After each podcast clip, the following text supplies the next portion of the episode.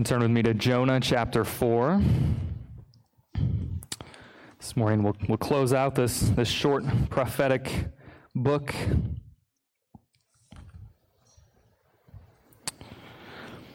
Before we read, though, I'd, you might not know this, but in, in 1989, a certain movie was released that really changed the course of the world. That movie was The Little Mermaid not what you would expect, right? But The Little Mermaid really, uh, in, in, case you didn't know this, lifted the Disney company up from uh, many, many years of, of not very good movies. Uh, they lost, lost a bit of their reputation, and The Little Mermaid really brought them back to life, uh, so to speak. Uh, I, I realized after the fact, Little Mermaid, fish, ocean, Jonah, it works well. Um, we know the story of the Little Mermaid, right? A, mermaid falls in love with a human being on land.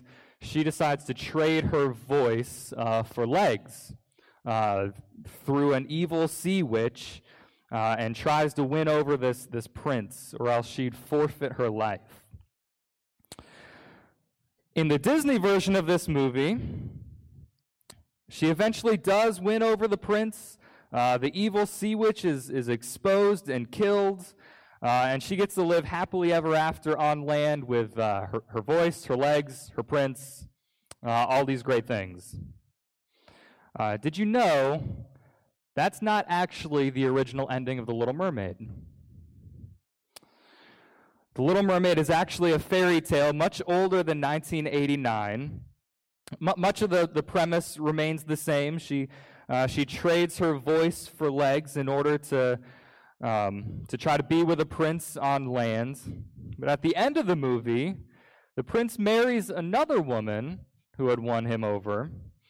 Uh, Ariel is, is, is trapped uh, now. She's actually given the option of sacrificing the prince to keep her own life, and she refuses.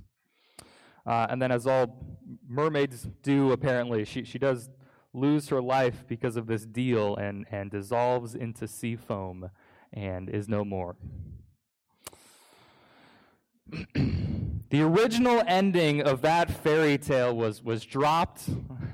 Um, you, you can tell why it was, it was altered for, uh, for you know, the sake of having an ending that's more palatable, uh, more, more Disneyfied. Uh, but when you change the ending, it teaches a very different lesson, doesn't it? Uh, and I wonder if that's the case with Jonah for us as well. In many ways, Jonah chapter 4 is the climax. Uh, it's really the most, probably one of the most, the most important chapter in Jonah. But we forget about it, don't we? We, we remember the ship, we remember the storm, the fish, uh, even Jonah going to Nineveh and Nineveh repenting, but oftentimes we think about Jonah and the story just ends there. And it doesn't. Jonah 4 really teaches us the, the true lesson uh, of this very short book. And if we leave it off, if we leave chapter 4 off, the, the lesson ends up being um, different. Uh, so we're going to read Jonah chapter 4. Uh, before I do that, I'm going to pray for us. So let's pray. Our Heavenly Father, we, um, we thank you for your grace and your mercy to us, to save us and to call us out of darkness. And we thank you for your grace and mercy in helping us to understand your word. And so we pray that you would do that now. We pray that through your Spirit you would uh, work through the reading and the preaching of your word, and that it would be edifying to us and, and glorifying to you. We ask it in Christ's name. Amen. Jonah chapter 4, beginning at verse 1. But it displeased Jonah exceedingly, and he was angry.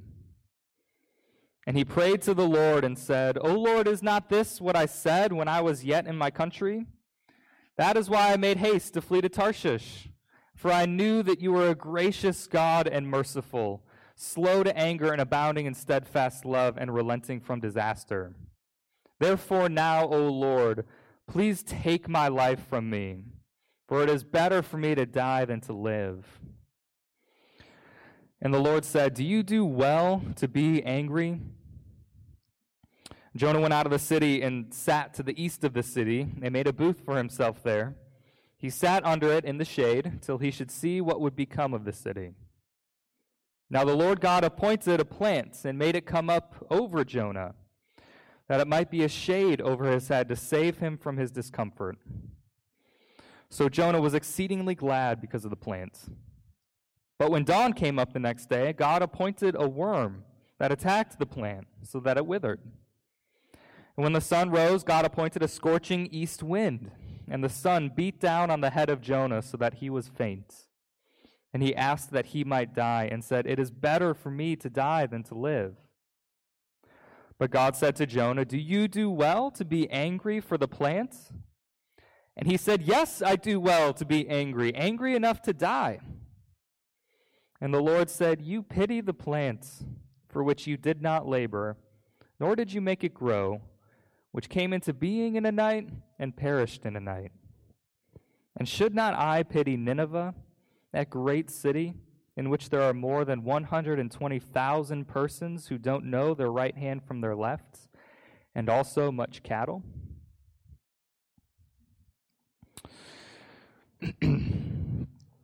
Who is it that deserves grace? That's a, a very simple question, uh, and I am pretty confident that I could go up to each one of you uh, sitting here today, and you'd be able to give me a, a sound biblical answer. Uh, and yet, if, if we can learn anything from, from the prophet, the man Jonah, it's that even godly, seminary trained prophets can have very deep prejudices in their hearts. And if an inspired prophet in Scripture can have those deep sinful prejudices, uh, I am under no illusion that I'm any better. I think it would be each, easy for each one of us to, to answer that question rightly. Who deserves grace? And yet, uh, I believe, I suspect that each one of us um, may have some of the, the Jonah type prejudices as well. I, I, think maybe each one of us could, could bring to mind somebody uh, whom it would displease us to know had become a Christian. Uh, might be somebody very close to you. Uh, it might be uh, somebody who's just famously evil out in the world. Uh, some sort of enemy that uh, I just I don't really care to pray for them if I can help it. Or somebody whom we would uh, you know, really only sort of begrudgingly share the gospel with. You know, I, I know I should, and so I'm going to, but I'm not, I'm not really all that happy about it. Uh, J- Jonah 4 really reinforces for us and explains to us what Jonah has already confessed in chapter 2 that salvation belongs to the Lord. Salvation belongs to the Lord and no one else. And so we're going to look at what, what that phrase means salvation belongs to the Lord under three headers. Uh, the first is God's plan, the second is God's supremacy, and the third is God's heart. So, what does it mean that salvation belongs to the Lord? Right? That's, that's the big point of this book.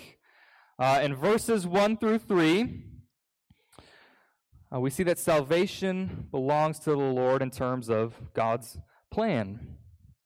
Verses 1 through 3, let me read quickly again. It displeased Jonah exceedingly, and he was angry. He prayed to the Lord and said, O Lord, is not this what I said when I was yet in my country? That is why I made haste to flee to Tarshish, for I knew that you are a gracious God and merciful, slow to anger and abounding in steadfast love and relenting from disaster. the camera has has panned back to Jonah to, to get his reaction, right? After what's happened to Nineveh. Right? We, we, we left Jonah for a second there in chapter 3. And we come back and we find out he's angry. Jonah's angry at what's happened. which is kind of shocking, right? Because wasn't, you know, his whole, you know, mission trip through Nineveh, uh, I called it the preacher's dream. Uh, this is exactly what you would want. You spend uh, one day preaching in the streets, and the whole city falls down on their faces, and they repent. And Jonah's angry. And more than that, really, uh, verse 1, you know, I've, I've uh, got a, a footnote in my Bible that really kind of helps clarify what verse 1 says. Not, not simply that it displeased Jonah exceedingly, but that it was exceedingly evil to Jonah. And so this has been one of the, the, the, the play on words throughout Jonah, this word evil, right? Nineveh had done evil before God. And so what God had planned was to bring about his own disaster, his own evil on Nineveh in his judgments. But Nineveh repents, God shows them grace and mercy, and then what happens? Jonah thinks that grace and mercy is evil. What, what, what happens to Jonah? I mean, don't you expect him to be happy and to rejoice? You expect something more like along the lines of, of chapter 2, right? This, this great praise and this psalm of thanksgiving. What, what happens to Jonah? Uh, he really shows his true colors in, in verse 2 in his prayer. When he finally explains um, Again, if you've just been reading sequentially through Jonah, you haven't really known this yet, but this is why Jonah didn't go to Nineveh. Because he knew that God was gracious and merciful. He knew that he loves to relent from disaster and to forgive, and he did not want that to happen for Nineveh. And when we sing, Crown Him with Many Crowns, we will join the everlasting song before the throne. Jonah did not want Nineveh to do that. He didn't want Nineveh to be there.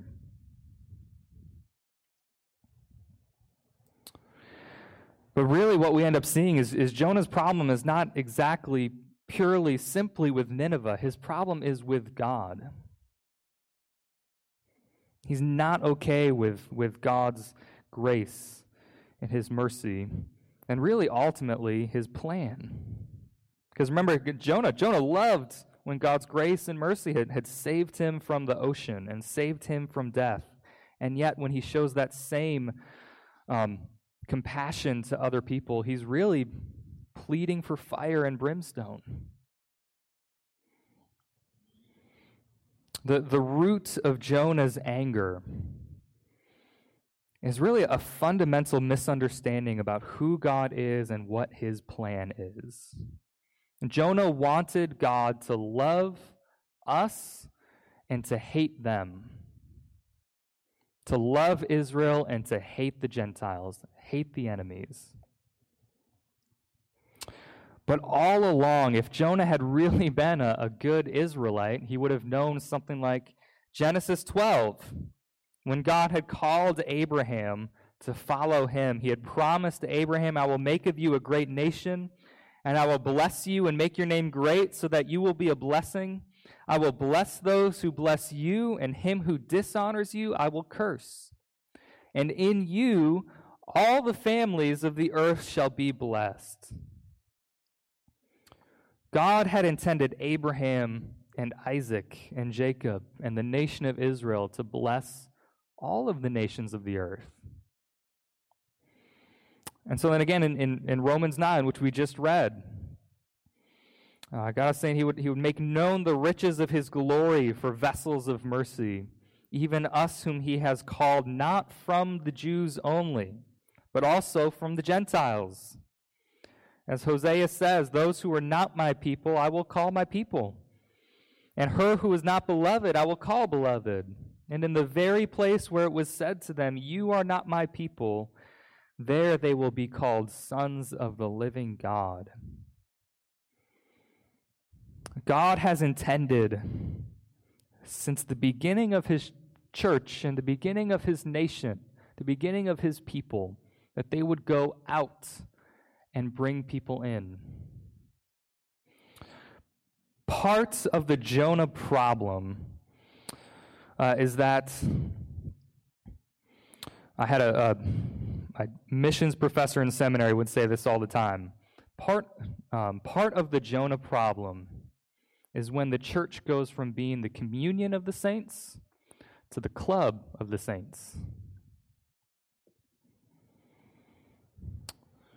When our vision is, is only ever directed inward, when we put up we put up the wall and we put up the fence around our church and we say sinners can't come in outsiders are not welcome or at the very least you have to go through our, our rituals and traditions and and learn the secret handshake and the, the secret passphrase before you can come in. Uh, when we come to church and we treat it as as consumers right? We're, we're here for the perks. Uh, we're here, here to build the connections. Um, we're here because this is where we're, we're comfortable and we like being here. The, the mission and the purpose of the church, the, the, the very last thing that Jesus said to his church on earth was to go out and to make disciples of all nations.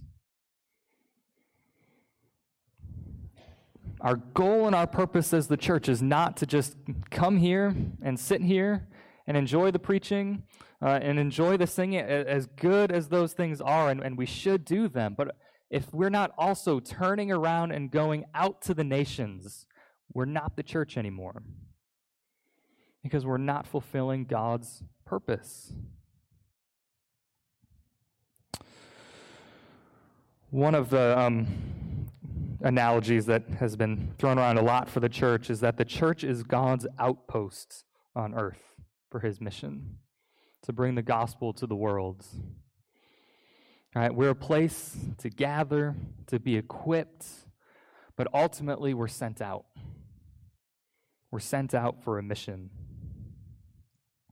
And if we're not willing to, to go out, if we're not willing to, to reach other people and to bring them in, then we really have to, to closely examine our faith and closely examine our hearts.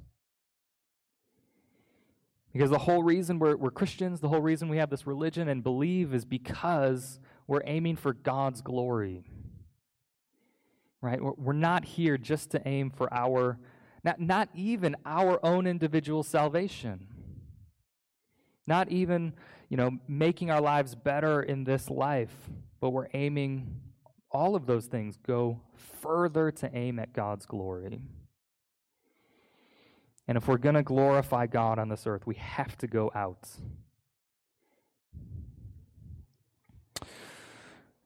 Salvation belongs to the Lord means that uh, we fulfill God's plan for bringing salvation to other people. Uh, secondly, uh, it means that, that God is supreme. Salvation belongs to the Lord in terms of God's supremacy. And so, uh, as we start looking at, at, at, verse 4 and following, really all the way down to verse 9, uh, most of the rest of this chapter is an object lesson for us and for Jonah. Jonah um, still doesn't seem to grasp that God is, is going to forgive uh, the city, and so he goes out of the city um, builds himself a tent and, and looks to see what's going to happen at the end of 40 days. Um, and then the rest of this interaction, we see God appointing. At least that's what my translation, the ESV, says. The Lord God had a- appointed a plant to grow up, uh, to be a shade over Jonah. He appointed a worm to attack that plant so that it withered and died the next day and he appointed a scorching east wind and a sun to beat down on Jonah, and, and Jonah gets angry again. So God gets to, to ask the question all over again after, after Jonah's anger Do you do well to be angry? In essence, do, do you really have the right to be angry, Jonah? Well, what is your right to be angry in this situation? God is trying, um, as, as well as, as gentle, I guess, as a scorching east wind and a, a sun can be. Um, he is trying to get Jonah to look at his heart He's trying to get Jonah to examine his heart. And so Jonah um, doesn't get the message right away. And so his, his great answer, do you do well to be angry? Finally, he doesn't answer the first time. Um, but he finally answers the second time and he says, Yes, I've got the right to be angry. I've got the right to be angry enough even to die. And what that answer really exposes in Jonah's heart is that he, he thinks he has the right to determine who will be saved and who doesn't. He thinks he has the right to judge. Uh, he's, he's really made himself the arbiter of life and death to determine what is good and what is not good. And he's supplanted God, even in his own heart. And, and so God, through this, this kind of harsh object lesson, is, is really trying to hammer home that, that Jonah's not the one who determines those things. Jonah doesn't get to be the judge. God is the one who judges. God determines what is good and what's wrong. God determines who gets life. Jonah had not been humbled by God's grace in salvation. He had experienced God's mercy himself, he had experienced God's grace. And what did he do? He let that puff himself up. He thought he was somebody important and, somebody special. But God's grace is meant to humble. The, the, the Jonah problem isn't just that, that Jonah doesn't understand God's plan, but it's, it's that he really still doesn't even understand God's grace and God's salvation. Jonah had deemed himself worthy and Nineveh unworthy.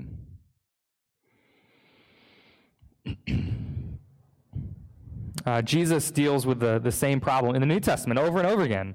Um, particularly, he, he deals with it with, with the Pharisees in a, in a slightly different way. Um, remember the, the parable of the prodigal son, right? Where the, the younger brother had asked to, uh, to get his inheritance early, and he went off and he squandered it all and he, he lived it up, and, and he ended up having to come home with his, his tail between his legs and to, to beg his father to take him back. Meanwhile, the elder brother sees his, his younger brother come home and he says, Well, where's my party? Father, I've been here the whole time. Have, haven't I served you faithfully? And his father says, You don't get it, my son. Your younger brother was dead and is now alive. Rejoice and be glad in that. Uh, Jonah, uh, curiously, almost kind of looks like both the brothers in his book, right? He, he runs away from God and then is sort of brought to his knees and humbled and then comes back and obeys God again. But at the end of the day, then, he also sort of acts like the elder brother who still doesn't quite get it. Uh, Jesus says elsewhere, Those who are well have no need of a physician, but those who are sick. Those who are righteous have no need for a Savior. The sinners do. Jonah had forgotten his own sickness. He had forgotten his own sin. Uh, he had forgotten that God had to be the one to reach down and to lift him up. And you can see that in the way he interacts and treats other sinners. So, who, who is it that we find ourselves thinking might be undeserving? Who is it that we consider unforgivable? If there are people like that in our lives. Or we can ask it like this too How, how exactly do you interact with your enemies?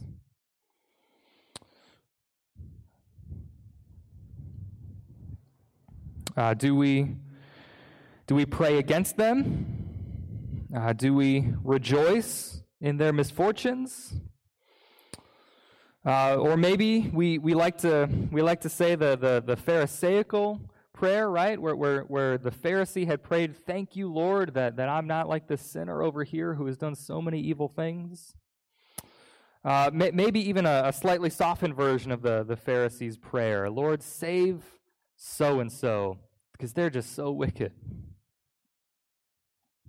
They're not going to be saved unless you do it.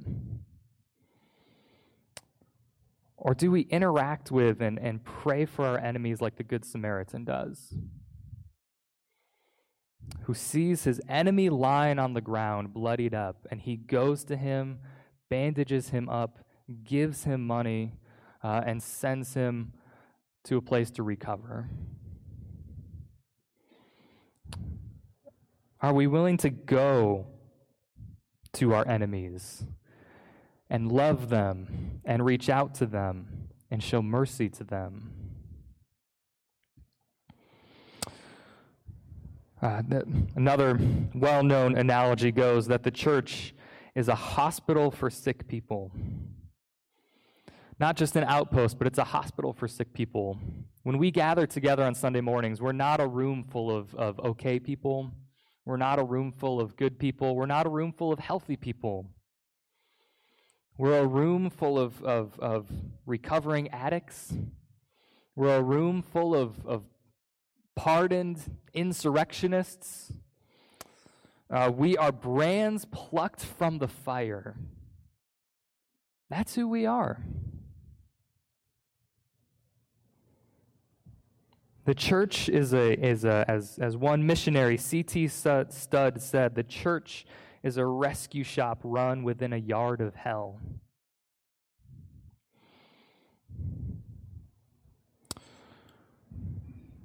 We are sinners who reach out to other sinners.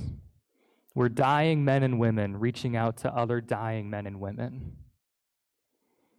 That's our mission as the church. God's grace must keep us humble. And we, we, we're always meant to remember that we are dying. We are the sick. We're the hospitalized. We're not the well. And we're doing the same for other people. Salvation belongs to the Lord, uh, firstly, in God's plan, secondly, in, in God's supremacy, and third, we see it in God's heart. Really, verses 10 and 11 are the, the verses that this, this whole book have been, have been moving towards. Um, Jonah, all along, has been asking the question why? Why go to Nineveh? Why do I have to do this? Uh, why do I have to preach? And God finally says, It's because I pity them. It's because I pity this great city. Should not I pity Nineveh, that great city? I, I have to confess, when I think of the word pity, I usually have some sort of negative connotation in mind, um, like looking down on somebody, um, or, or maybe a little bit of condescension uh, with the word pity. Uh, maybe that's not you, maybe that's just my own heart, and I've got that wrong, um, which is very possible. Um, but when we, when we see pity, in Scripture. What that means is, is, is a concern for another person, or to be, to be, to have the trouble for somebody else. Really, just to show them compassion uh, and to spare another person. And why shouldn't God pity Nineveh, a nation of great sinners? This is a city filled with 120,000 of, of God's creations. He has, he has cared for them and he has nurtured them and sustained them. He's given them, uh, he's given them sun and rain. He's given them crops. He's given them, uh, he's given them uh, life. He's given them good things. Uh, he's cared for them. These are thousands and tens of thousands of, of human souls who are created in the image of God. These are people who have, who have wandered aimlessly without knowing at all how to turn to God and to look for His mercy. And, and why shouldn't God care about these people? Why shouldn't God love these people? They are His, and they belong to Him. Shouldn't, what God is saying here, shouldn't God care more about a, a great city filled with human souls than Jonah cares about a plant? And, and even the cattle, too. Why does God bring up cattle? I, I don't know. Um, but aren't even the cattle in the city more valuable than a plant? If, if, well, I'll say this Jonah looks at Nineveh and he looks at the nation of Assyria, horrific, horrific enemies of God and enemies of God's people, and he says, No. God, you should not pity them. They've done horrible things. And if, if any of us were to say, No, God, you do not deserve to pity that people, then we have not understood grace. Because it's God's love and compassion that seeks us out and saves us. It's God's love and compassion and pity for us that saves anybody. His compassion pursues us and has chased us down from a life running away from Him. His compassion has sent people, it's sent circumstances, it's sent pastors, friends, neighbors into our lives so that we would hear the gospel. Right? Even if you've grown up in the church your whole life, you might think, I, I haven't really felt God's love chase me down uh, like, a, like a real rebel, but, but God has still, in his compassion, put the church and your family members and friends and sermons, all of them to get to your heart and to show you salvation. His pity is what saves. Right? Not, not, a, not a single soul would have been sympathetic to Nineveh, would they? except for God. And that's what makes God worthy of worship and that's what makes God so glorious is that he is willing to to go to the enemies and to love them not just to love those who um, who we think deserve compassion but he goes to those who by no means deserve compassion and pity while we were still sinners and while we were still enemies, Christ died for us. And that's purely because of his compassion. So is this is this the kind of lens that we use to look out at the world? God's pity. Because that's that's the lens that God has as he looks out on this fallen world as he looks out on nations that rebel against him and people that keep sinning. The lens that he has is pity. And I, naturally, I have to say, I'm not good at that. Uh, I, I, am willing to bet most of us are, are not great at, at looking at the world through that lens. We, we don't look at our neighbors that way. It's, it's hard for us to look at some family members that way. It's hard to look at certain nations that way. And yet, if we are not looking at them with love, then we're not looking at them the, the way God wants us to.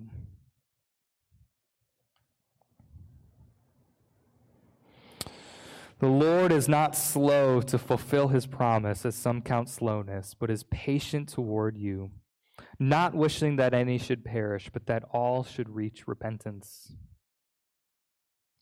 God is patient with each one of us. He does not wish that any should perish, He wishes that all would come to repentance. It's not, it's not just God's great power that's on display in the book of Jonah, it's God's heart. God's heart for the nations and God's heart for the sinners. That's why he does anything that he does. His, his love spreads out the, the wedding feast of the Lamb for us in heaven.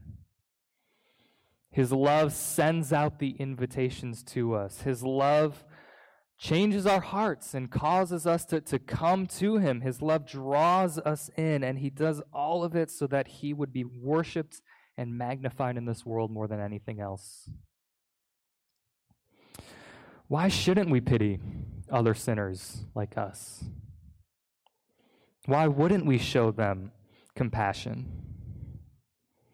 Right? If, if we long to see God's churches full, if we long to see God's gospel and his word victorious on this earth, then this is our mission to show compassion and to show, show pity to other sinners, so that even as we're gathered with people who were once enemies, we would get to sing together before God's throne for the rest of eternity. That's God's mission, and that's the mission we are called to as His followers. Amen. Let's pray together.